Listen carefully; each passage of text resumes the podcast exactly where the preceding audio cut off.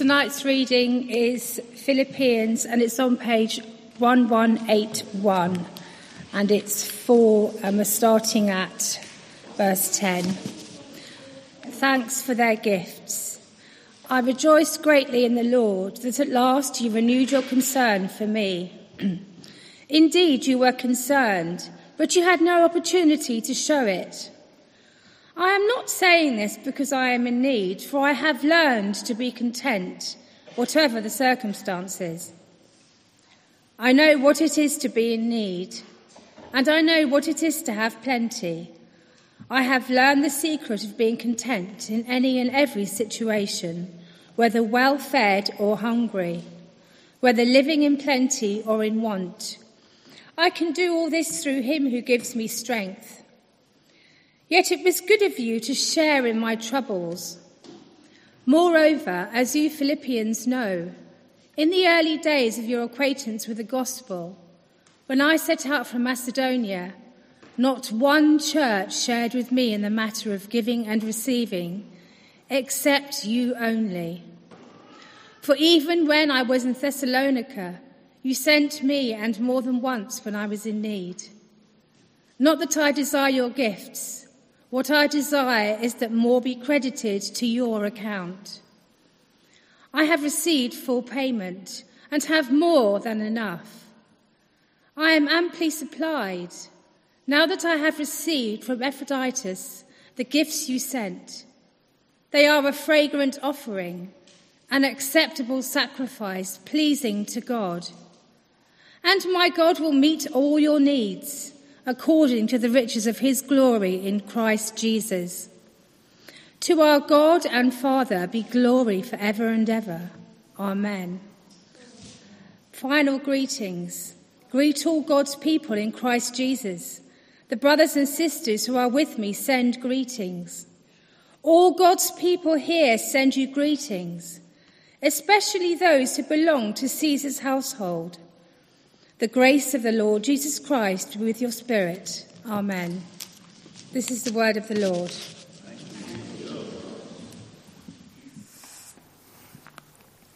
Thank you, Sally Ann. Please do keep that passage open in front of you. Um, you might find it useful. There's, a, there's an outline in the, uh, the notice sheet, um, but let me begin with a word of prayer. God our Father, thank you so much for your word, and we do pray now as we look at it together that the Holy Spirit would be our teacher and our guide, for we ask in Jesus' name. Amen.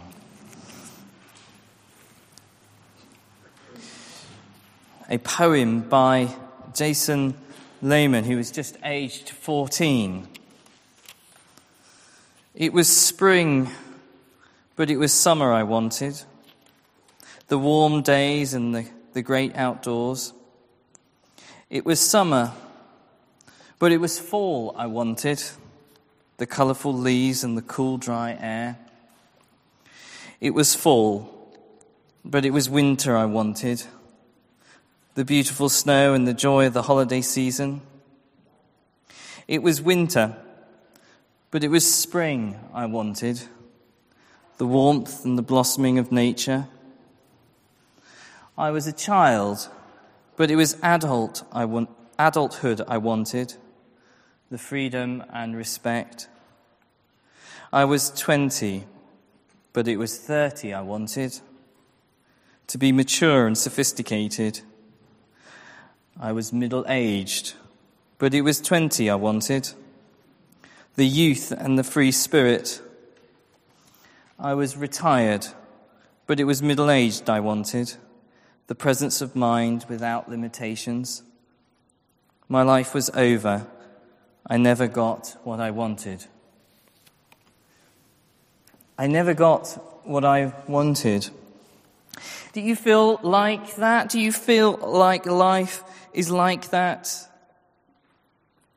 Do you feel that you've been somehow dealt a, a bad hand? Well, if that's you this evening, you will not be alone, for this world is full of discontent. And Paul, in this passage, gives us an insight on how we can handle our discontent. And firstly, he shows us that contentment, contentment is found in thanksgiving. That's our first point. In verse 10, Paul expresses his gratitude. He says, I rejoice greatly in the Lord that at last you renewed your concern for me. Paul is simply saying thank you, isn't he? For the gifts sent from Epaphroditus, as mentioned there in 18, verse 18. And he's thankful not just because they've supplied physical uh, needs, but because they've expressed a fellowship with him. Verse 14 as well, it says, Yet it was good of you to share in my troubles. Paul and the Philippian church had a, a relationship, a special relationship, a, a special partnership. We've just been hearing about those kind of things. And he wanted to thank them. Thanking people is actually really important. But Paul also doesn't want them to misunderstand his thanksgiving. I wonder whether you noticed how, as soon as he expresses his thanks, he follows it up by qualifying his thanks. You notice verse 10 I rejoice greatly in the Lord that at last you renewed your concern for me. And then verse 11, he says, I am not saying this because I want, uh, because I was in need. Again, in verse 16, you get the same thing. For even when I was in Thessalonica, you sent me aid more than any other uh, when I was in need. And then verse 17 goes on to say, Not that I desire your gifts. Do you see what he's doing here? He's very, very grateful, yes. And he wants to give thanks. But he's very keen that it didn't sound like a plea for more. He's avoiding any sense of manipulation. But he does want them to know what a sound investment that they have made. Verse 17 Not that I desire gifts, what I desire is that, more be credited to your account. That's what he's interested in. He's interested in their um, eternity. He's saying, the Philippians, you've made a sound investment, a wise investment in eternity. And Paul's thankful. He's overflowing with thanks to God and in all circumstances, in the here and now, even. Verse 11 For I've learned to be content, whatever the circumstances. Contentment, therefore, begins. It grows out of this thankful heart. When we stop and look and see how many things we have to give thanks to God for. So much to give thanks for our loving Heavenly Father. Contentment begins with thanksgiving. But secondly, contentment is grounded in the sufficiency of the Lord Jesus. Verse 12 I have learned the secret of being content in any and every situation, whether well fed or hungry, whether living in plenty or want. What is this secret that he's on about here? Paul had experienced, you see, being rich and poor. He knew what it meant to be well fed, but he also knew what it meant to be hungry. He'd experienced it. So, for example, if we go back to Acts, he knew what it was to meet Lydia, for example, in Philippi. She was a, a wealthy woman. She was a, a, a traded in purple cloth who converted to Christianity. And Acts 16 tells us that she invited Paul to her house. She was a wealthy woman, no doubt had ensuite rooms, I suspect, and, uh, you know, matching furniture and um, all the rest of it, and rooms with a view. She was a wealthy woman. He'd experienced that, of being welcomed into that. But just a few days later, in Philippi, a crowd uh, attacked Paul, and he was seized by the magistrate, beaten, thrown in prison. I suspect no towels, no bed, no rooms with a view. He doesn't say, Oh, why can't I be back in Lydia's house? No, he's not intoxicated, as it were, by things anymore. He's not trapped by his comforts. Some years ago, I was getting the train from Birmingham back to uh, Carlisle. And one of the customer service managers uh, was a man that um, I married um, the, a year before, he, of course, insisted that I moved up to first class. I thought, why not?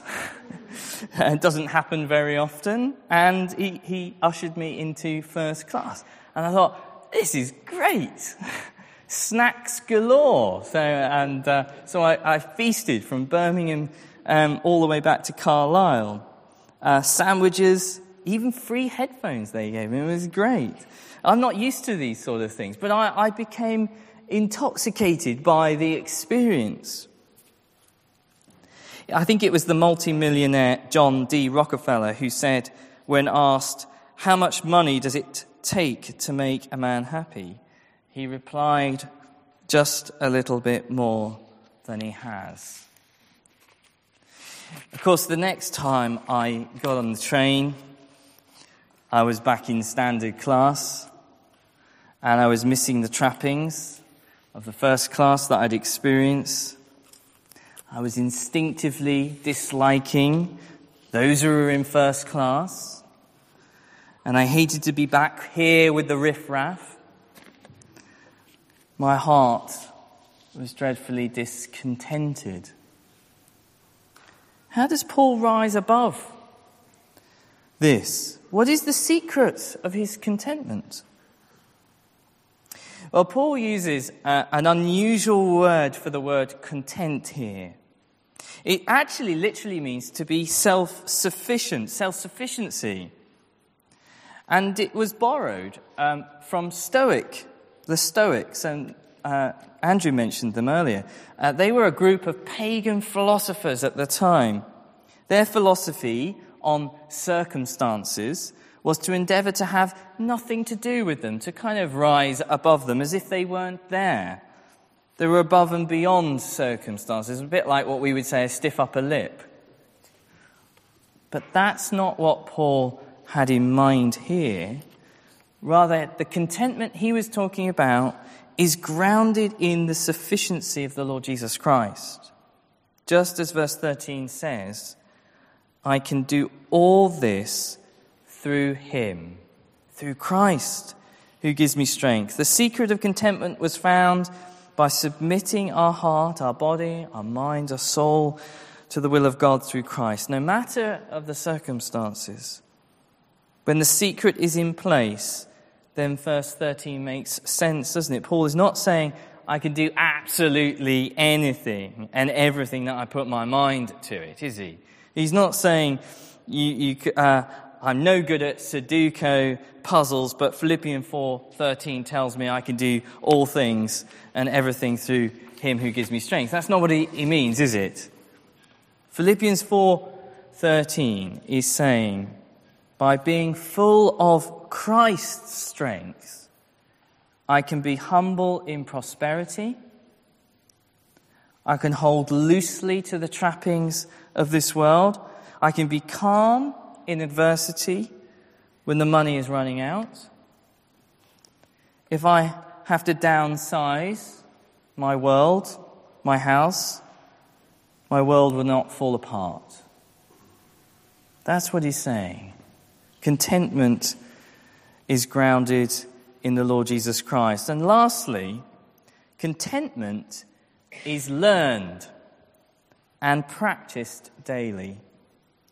Notice that word learned in verse 11 and 12. For I have learned to be content. Verse 12. I have learned the secret of being content.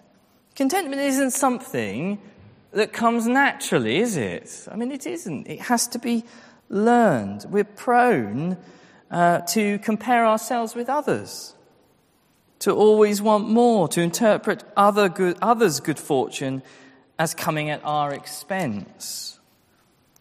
Contentment, therefore, must be learned. But what does it mean to learn contentment? Paul learned this, I think, when he first became a, a, Christian, when he was converted. If you, if you look back in chapter 3, where he talks about becoming a Christian, he says in verse 7 But whatever were gain to me, I now consider loss for the sake of Christ. What is more, I consider everything a loss because of the surpassing worth of knowing Christ Jesus my Lord, for whose sake I have lost all things. When Paul became a, a Christian, his life was radically reorientated. The Stoics believed in a kind of rising above their circumstances, a kind of mind over matter. And that's often, isn't it, how we try to approach our discontent. We try to put it out of our minds, or we say, don't we, we try to put it to the back of our minds. But Paul is not saying that. It's not about us doing away, as it were, with our desires and our motives, but reorientating them towards Christ and knowing Him, the one who will give us ultimate satisfaction, ultimate joy, ultimate contentment. When Paul says he's learned the secret of contentment, he's not saying that Christianity is some sort of super spiritual exercise, learning not to desire, learning not to be motivated. No, it's perfectly natural for us to desire to fulfillment and purpose in our lives. And Paul is learned that when he was first converted, he learnt it.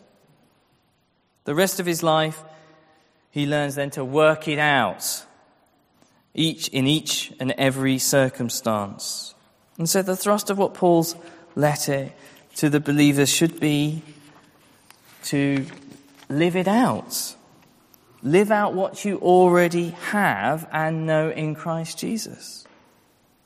If we're Christians here tonight, we have already learned, in, if you like, the secret of contentment. You already know eternity is secure in Christ. But the trouble is, as, as C.S. Lewis um, put it so beautifully, he says the trouble for us is that we're fooling about with success, wealth, property, when infinite joy is offered us, like an ignorant child who wants to go on making mud pies in a slum because he cannot imagine what it, what it is meant by the offer of a holiday at the sea. We are far too easily pleased.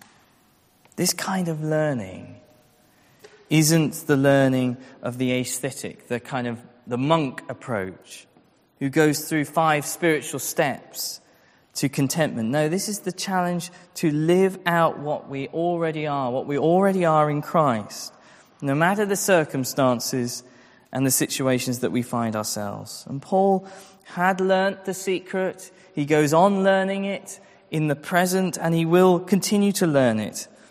The secret of contentment was to know Christ, to know the surpassing worth of knowing Christ Jesus my Lord, as he says in chapter 3.